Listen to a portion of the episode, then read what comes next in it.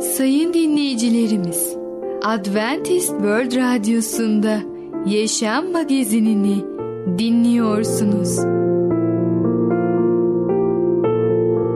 Yaşam Magazinine hoş geldiniz. Önümüzdeki 30 dakika içerisinde sizlerle birlikte olacağız. Bugünkü programımızda yer vereceğimiz konular Rab için zaman, hediye ve unutmamak, kime güvenebiliriz?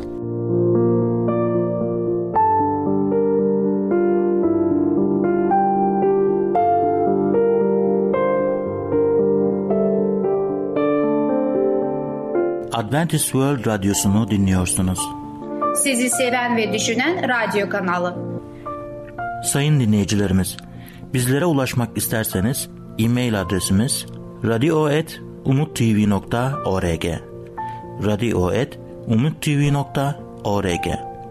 Bizlere WhatsApp yoluyla da ulaşabilirsiniz. WhatsApp numaramız 00961 357 997 867 06 00961 357 997 867 06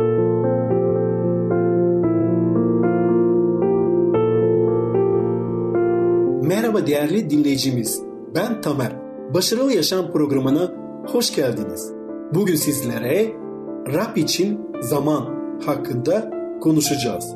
İlk önce 1. Korintiler 1. bölüm 7. ayet okumak istiyorum. Şöyle diyor kelam. Şöyle ki Rabbimiz İsa Mesih'in görünmesini beklerken hiçbir ruhsal armağandan yoksun değilsiniz. İsa burada bulunmuştur ve şimdi de babaya dönmüştür. Rabbin işini üstlenmek konusunda kendimizi sorumlu hissetmeliyiz. Yaşamda yol gösterimsiz bırakılmadığımızdan ötürü çok minnettar olmalıyız. İsa son arzularını bize bir yol haritası olarak bildirmiştir. Tanrı'nın bize ayırmış olduğu hayat süresinde Rabbe ne kadar zaman veriyoruz? Tanrı'nın egemenliği için yararlı kişiler miyiz yoksa kendi işlerimiz ve ilgi alanlarımız tüm zamanımızı mı alıyor? Her sabah uyandığımızda düşüncelerimiz Tanrı'ya ve onun için neler yapabileceğimiz yöneliyor mu? Yoksa kendi düşüncelerimiz ve uğraşlarımızdan başka bir şey düşünüyor muyuz? Her günkü ilkemiz ben, beni gönder olmalıdır. Şehre inmeye planlıyorsak Tanrı'ya ruhsal bir ihtiyacı ya da sorusu olan birisine yardım etmeye açık olduğumuzu söylüyor muyuz? Rabbin işinde yararlı olmak için fırsatlar arıyor muyuz? Soylu adamımız talantımızla ne yaptığımızı görmek için bir gün geri gelecektir. Hepimiz eşit fırsatlara sahibiz. Hepimizin hesap vermemiz gerekecektir. Tanrı bizden ettiğimiz karı isteyecek ve hesaplarımızı denetleyecektir. Bize terazide tarttığı zaman eksik mi bulunacağız? Hayat kısadır. Sadece Mesih için yaptıklarımız kalıcı olacaktır. Rab geri dönene dek kendimizi onun işine verelim. Rab için çalışın. Ücreti fazla değildir ama ödül cennette olacaktır. Her birimiz ruhsal armağan aldıysanız bunu Tanrı'nın çok yönlü lütfunun iyi bir kahyası olarak birbirinize hizmet etmekte kullanın diyor 1. Petrus 4.10'da. Armağan bildiğimiz tabiriyle birisinden karşılıksız aldığımız şey ya da hediyedir diyebiliriz değil mi? Bu tanım dünyasal bir tanımdır. Kutsal kitaptan okuyoruz. Kutsal ruhun armağanı nedir? Kutsal ruh armağanı için şöyle diyebiliriz. Topluluğun yani kilise olarak yararına kullanılsınlar diye kutsal ruhun inanlılara verdiği özel yeteneklerdir. Mesela peygamberlik, iyileştirme, hizmet etme, mucizeler yapma, öğretme, ruhları ayırt etme, öğüt verme, paylaşma, önderlik etme, çeviri yapma, elçilik, merhamet, yardım etme, bilgice konuşma, organize etme, yönetme, bilgiyle konuşma, müjdecilik, iman, çobanlık gibi kavramlardır. Peygamberlik peki nedir? Belirli bir durumda Tanrı sözünü etkili bir ifadeyle söyleme ya da doğrudan bir esin alarak bunu aktarma yeteneğidir. Bunu kutsal kitapta mesela Elçiler 2. bölüm 20'de okuyoruz. Elçilerle peygamberlerden oluşan temel üzerine inşa edildiniz. Köşe taşı Mesih İsa'nın kendisidir. Hizmet etme peki nedir? Hizmet armağanı topluluk işlerinin pratik önemini fark ederek bu işleri halletme ya da birinin sıkıntıda olduğunu fark ederek ona yardım etme yeteneğidir. Romalılar 12.7'de şöyle diyor. Hizmetse hizmet etsin. Öğretmekse öğretsin. Peki öğretmeye gelince ne diyeceğiz? Bu armağan kutsal kitaptaki önemli gerçekleri anlama, düzenleme ve başkalarının anlayıp kullanabileceği biçimde saadetleştirerek aktarma yeteneğidir. Elçiler işleri 4.2'de şöyle diyor. Çünkü onların halka öğretmenlerine ve İsa'yı örnek göstererek ölülerin dirileceğini söylemelerine çok kızmışlardı. Peki öğüt vermek başka bir armağandır değil mi? Öğüt armağanı diğer Hristiyanların öğüde cesaretlendirilmeye ya da avuntuya ihtiyacı olduğunu fark ederek bunları verme yoluyla onlara yardımcı olma yeteneğidir. Ve Kolosiler 3.16'da Mesih'in sözü bütün zenginliğiyle içinizde yaşasın. Tam bir bilgilik ile birbirinize öğretin, öğüt verin. Mezmurlar, ilahiler, ruhsal ezgiler söyleyerek yüreklerinizdeki şükranla Tanrı'ya nameler yükselsin. Kolossiler 3.16 değil mi? Önderlik için ne diyeceğiz? Topluluğun ödev ve amaçlarını anlama ve bunları topluluğa herkesin bu amaçlara ulaşmak için sevinçle ve uyum içinde çalışacağı biçimde aktarma yeteneğidir. Ve 1. Timoteus 3.5'te kendi evini yönetmesini bilmeyen Tanrı topluluğunun yani kiliseyi nasıl kayırabilir? Merhamet için ne diyebiliriz? Bu armağan sorunlar birçok kişi tarafından görmezlikten gelinen kişilerin sorunlarıyla, sevinçle ve duygularına ortak olarak ilgilenme yeteneğidir. Ve 1. Petrus 3.8'de sonuç olarak hepimiz aynı düşüncede birleşin. Başkalarının duygularını paylaşsın, birbirinize kardeşçe sevin, şefkatli, alçak gönüllü olun diyor. Peki bilgice konuşma hakkında bir armağan var. Onun için ne diyeceğiz? Tanrı sözünü ve verilen bilgilerin ışığında doğru durumda doğru öğüdü verme yeteneğidir. Ve elçiler işleri 6.3'te bu nedenle kardeşler aranızdan ruh ve bilgelikte dolu 7 saygın kişi seçin. Onları bu iş için görevlendirin. İman için ne diyeceğiz? Bu armağan büyük amaçlar saptama ve gidilen yol o anda gizli olsa da Tanrı'dan büyük şeyler bekleme yeteneğidir. Ve Elçiler İşleri 11.23'te size öğrettiğim ben Rab'den öğrendim. Ele verilen gece Rab İsa eline ekmek aldı, şükredip ekmeği böldü ve şöyle dedi. Bu sizin uğrunuza feda edilen bedenimdir. Beni anmak için böyle yapın. Yani biz de imanla bunu yapacağız ta ki İsa Mesih'in ikinci gelişine kadar. Değerli dinleyicimiz, bugün Rab için zaman hakkında konuştuk. Bir sonraki programda tekrar görüşmek dileğiyle hoşçakalın.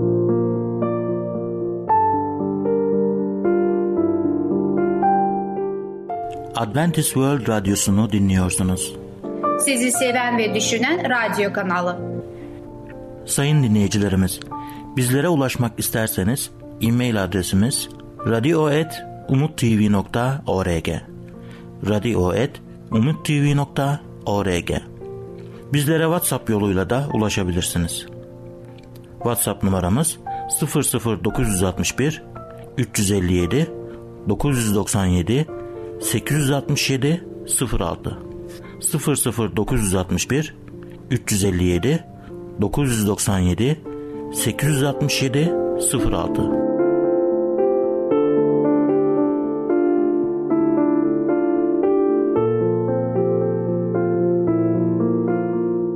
Merhaba ufaklık.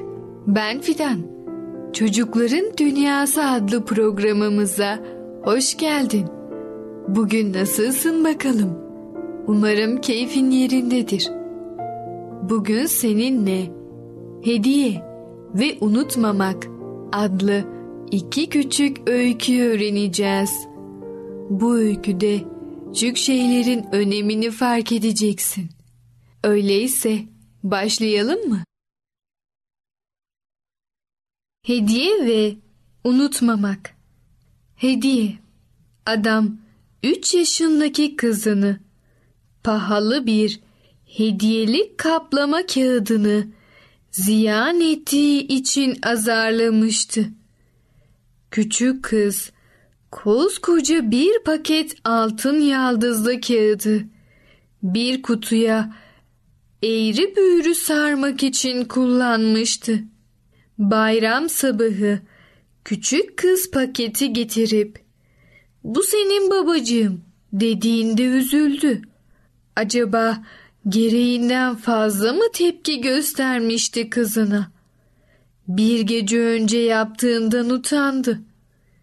Ne var ki paketi açınca yeniden öfkelendi. Kutunun içi boştu. Kızına yine bağırdı. Birine bir hediye verdiğinde kutunun içinde bir şey olması gerekir. Bunu da mı bilmiyorsun? Küçük kız gözlerinde yaşlarla babasına baktı. O kutu boş değil ki baba. İçini öpücüklerimle doldurmuştum. Adam öyle fena oldu ki koştu. Kızına sarıldı. Beraberce ağladılar. Adam o altın değerindeki kutuyu ömrünün sonuna kadar yatağının başucunda sakladı. Ne zaman keyfi kaçsa, ne zaman morali bozulsa, ne zaman kendini kötü hissetse, kutuya koşar, içinden minik kızının sevgiyle doldurduğu hayali öpücüklerinden birini çıkarırdı. Unutmamak. Yırtık pırtık paltolar giymiş. İki çocuk kapımı çaldılar. Eski gazeteniz var mı bayan? Çok işim vardı. Önce hayır demek istedim. Ama ayaklarına gözüm ilişince sustum. İkisinin de ayaklarında eski sandaletler vardı ve ayakları su içindeydi. İçeri girin de size kakao yapayım dedim. Hiç konuşmuyorlardı. Islak ayakkabıları halıda iz bırakmıştı. Kakaonun yanında reçel ekmek de hazırladım onlara. Belki dışarıdaki soğuğu unutturabilir. Azıcık da olsa ısıtabilirdim minikleri.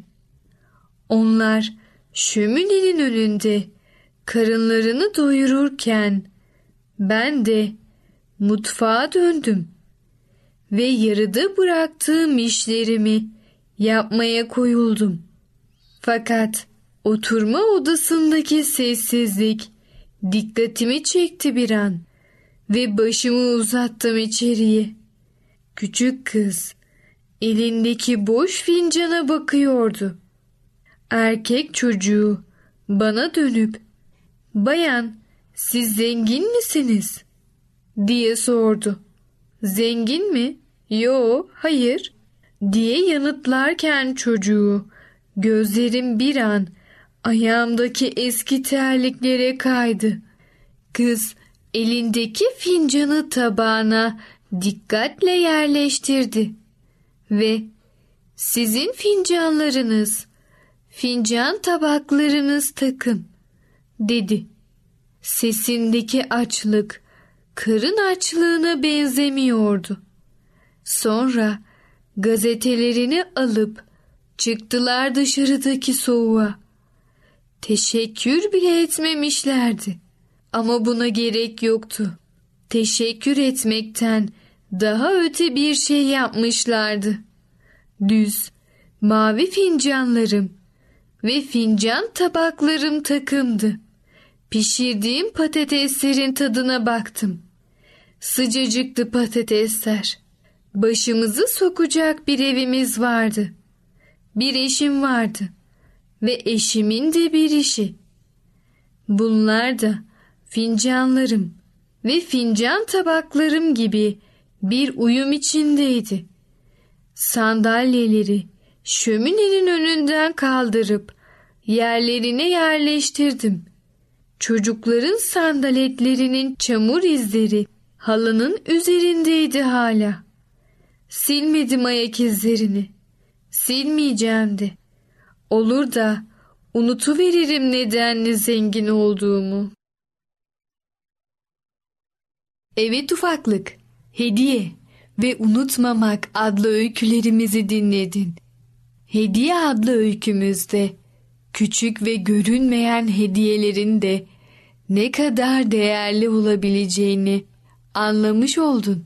Unutmamak adlı öykümüzde ise Tanrı'nın bize vermiş olduğu büyük nimetlerin aslında bize küçük göründüğünü ve zaman zaman bunları unuttuğumuzu öğrenmiş oldun.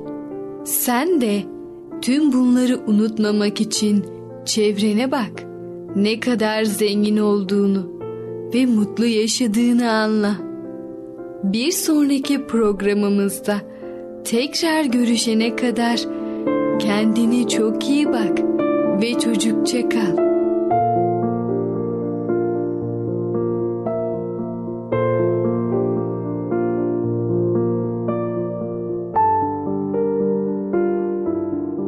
Adventist World Radyosu'nu dinliyorsunuz. Sizi seven ve düşünen radyo kanalı. Sayın dinleyicilerimiz, bizlere ulaşmak isterseniz e-mail adresimiz radio.umutv.org radio.umutv.org Bizlere WhatsApp yoluyla da ulaşabilirsiniz. WhatsApp numaramız 00961 357 997 867 06 00961 357 997 867 06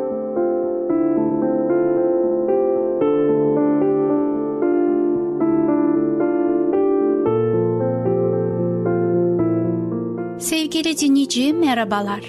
Kaderi Değiştiren adlı programa hoş geldiniz. Ben Ketrin. Bugün sizlerle birlikte olmaktan mutluluk duyarım. Şu anda sizlere paylaşmak istediğim konunun ismi Kime Güvenebiliriz? Önceki programımızda hatırlarsanız Ahmet'in yaşadığı bir olay oldu.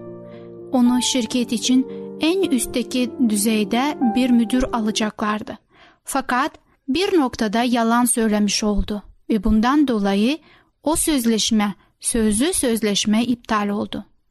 Bu öyküden şirketin Ahmet'i ise almak zorunda olmadığını açıkça anlaşıldı. Aldatıcı davranışlarında bulunmuştu ve kendisine güvenilmezdi. Başka birisiyle çalışmaya seçmeleri anlaşılabilir bir durum. Yönetim ekibi için yeni fabrika müdürünün Yılmaz olacağı netlik kazanmıştı. Önceki öykülerimizde gördüğümüz gibi İbrahim bir Allah adamıydı. İnançlarından ve ne pahasına olursa olsun Allah'ı izleme istediğinden dolayı seçilmişti. Allah İbrahim'le bir anlaşma yani bir sözleşme yapmış ve onun soyundan gelenlerin de belirli ilkelere göre yaşamaları halinde bu sözleşmenin onlara da geçeceğine söz vermişti. Tıpkı şirket için olduğu gibi Allah için de kendi temsilcisini doğru ve güvenilir olması önemliydi. Ayrıca koşulların yerine getirilmemesi halinde anlaşmayı her zaman feshetme hakkına sahipti.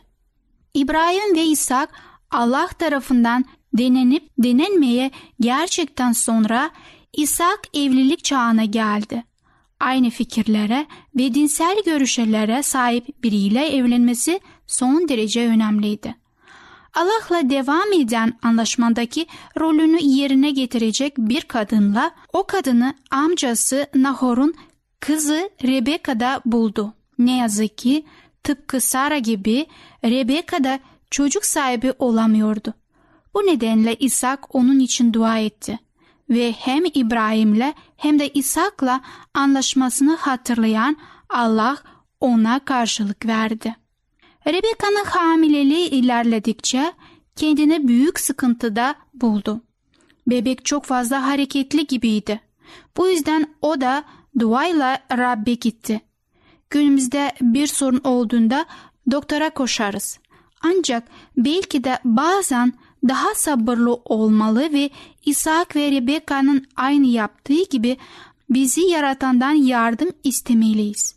Öyküye Yaratılış 25. bölümün 23.den 26'ya kadar ayetlerinden devam edelim. Rab ona şöyle yanıtladı. Rahminde iki ulus var. Senden iki ayrı halk doğacak. Biri öbüründen güçlü olacak. Büyüğü küçüğüne hizmet edecek. Doğum vakti gelince Rebeka'nın ikiz oğulları oldu. İlk doğan oğlu kıpkırmızı ve tüylüydü. Kırmızı bir cübbeyi andırıyordu. Adını Esaf koydular. Sonra kardeşi doğdu. Eliyle Esaf'ın topuğunu tutuyordu. Bu yüzden İshak ona Yakup adını verdi. Rebeka doğum yaptığında İshak 60 yaşındaydı. Rebeka muhtemelen almış olduğu haberi beklemiyordu. Hastalık çekemiyordu. Ölecek diye değildi. Hatta aslında iki çocuk doğurmakla bereketlenmişti. Fakat iyi haberle birlikte rahatsız edici bir şey de geldi.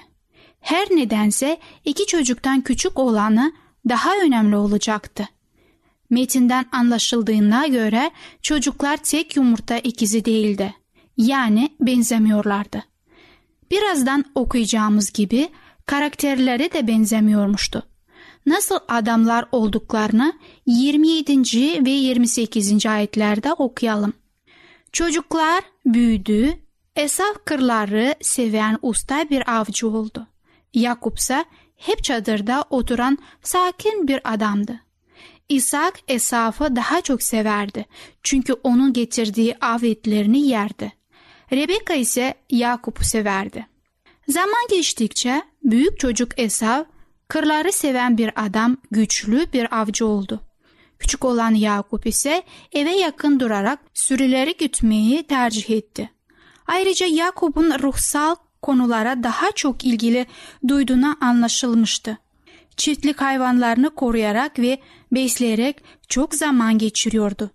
Günün sakin saatlerini muhtemelen babası İshak'ın ona öğrettiği dersleri ve dedesi İbrahim'in öykülerini düşünerek geçiriyordu.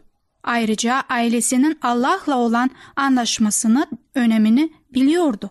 Öte yandan Esaf ise avcılığın macerası ve heyecanıyla büyülenmişti. Kendi becerileri ve yeteneklerine duyanmaya alışmıştı. Fiziksel açıdan Esaf'ın avantajlı olduğu açıkça anlaşılıyor.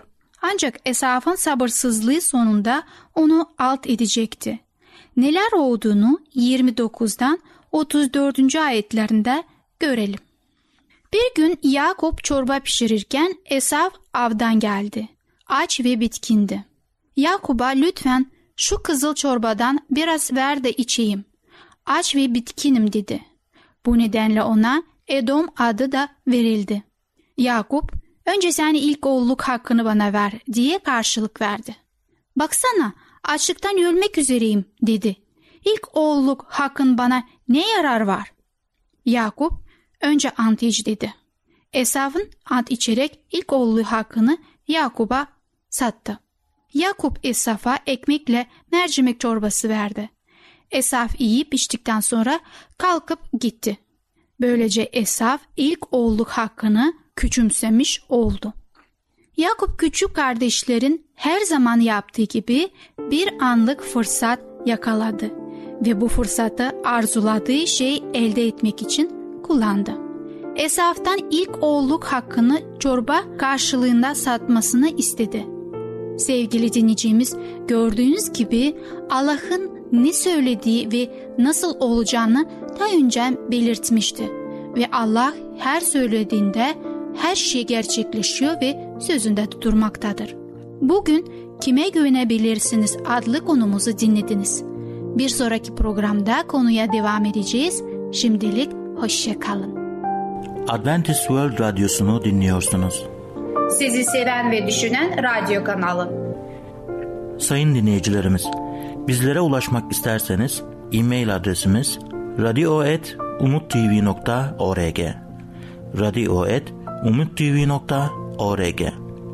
Bizlere WhatsApp yoluyla da ulaşabilirsiniz. WhatsApp numaramız 00961 357 997 867 06 00961 357 997 867 06 Gelecek programımızda yer vereceğimiz konular ismimizle tanır, tasvirler ve peygamberlikler, kime güvenebiliriz? Yaşam Magazini adlı programımızı pazartesi, çarşamba ve cuma günleri aynı saatte dinleyebilirsiniz. Bir programımızın daha sonuna geldik. Bir dahaki programda görüşmek üzere, hoşçakalın.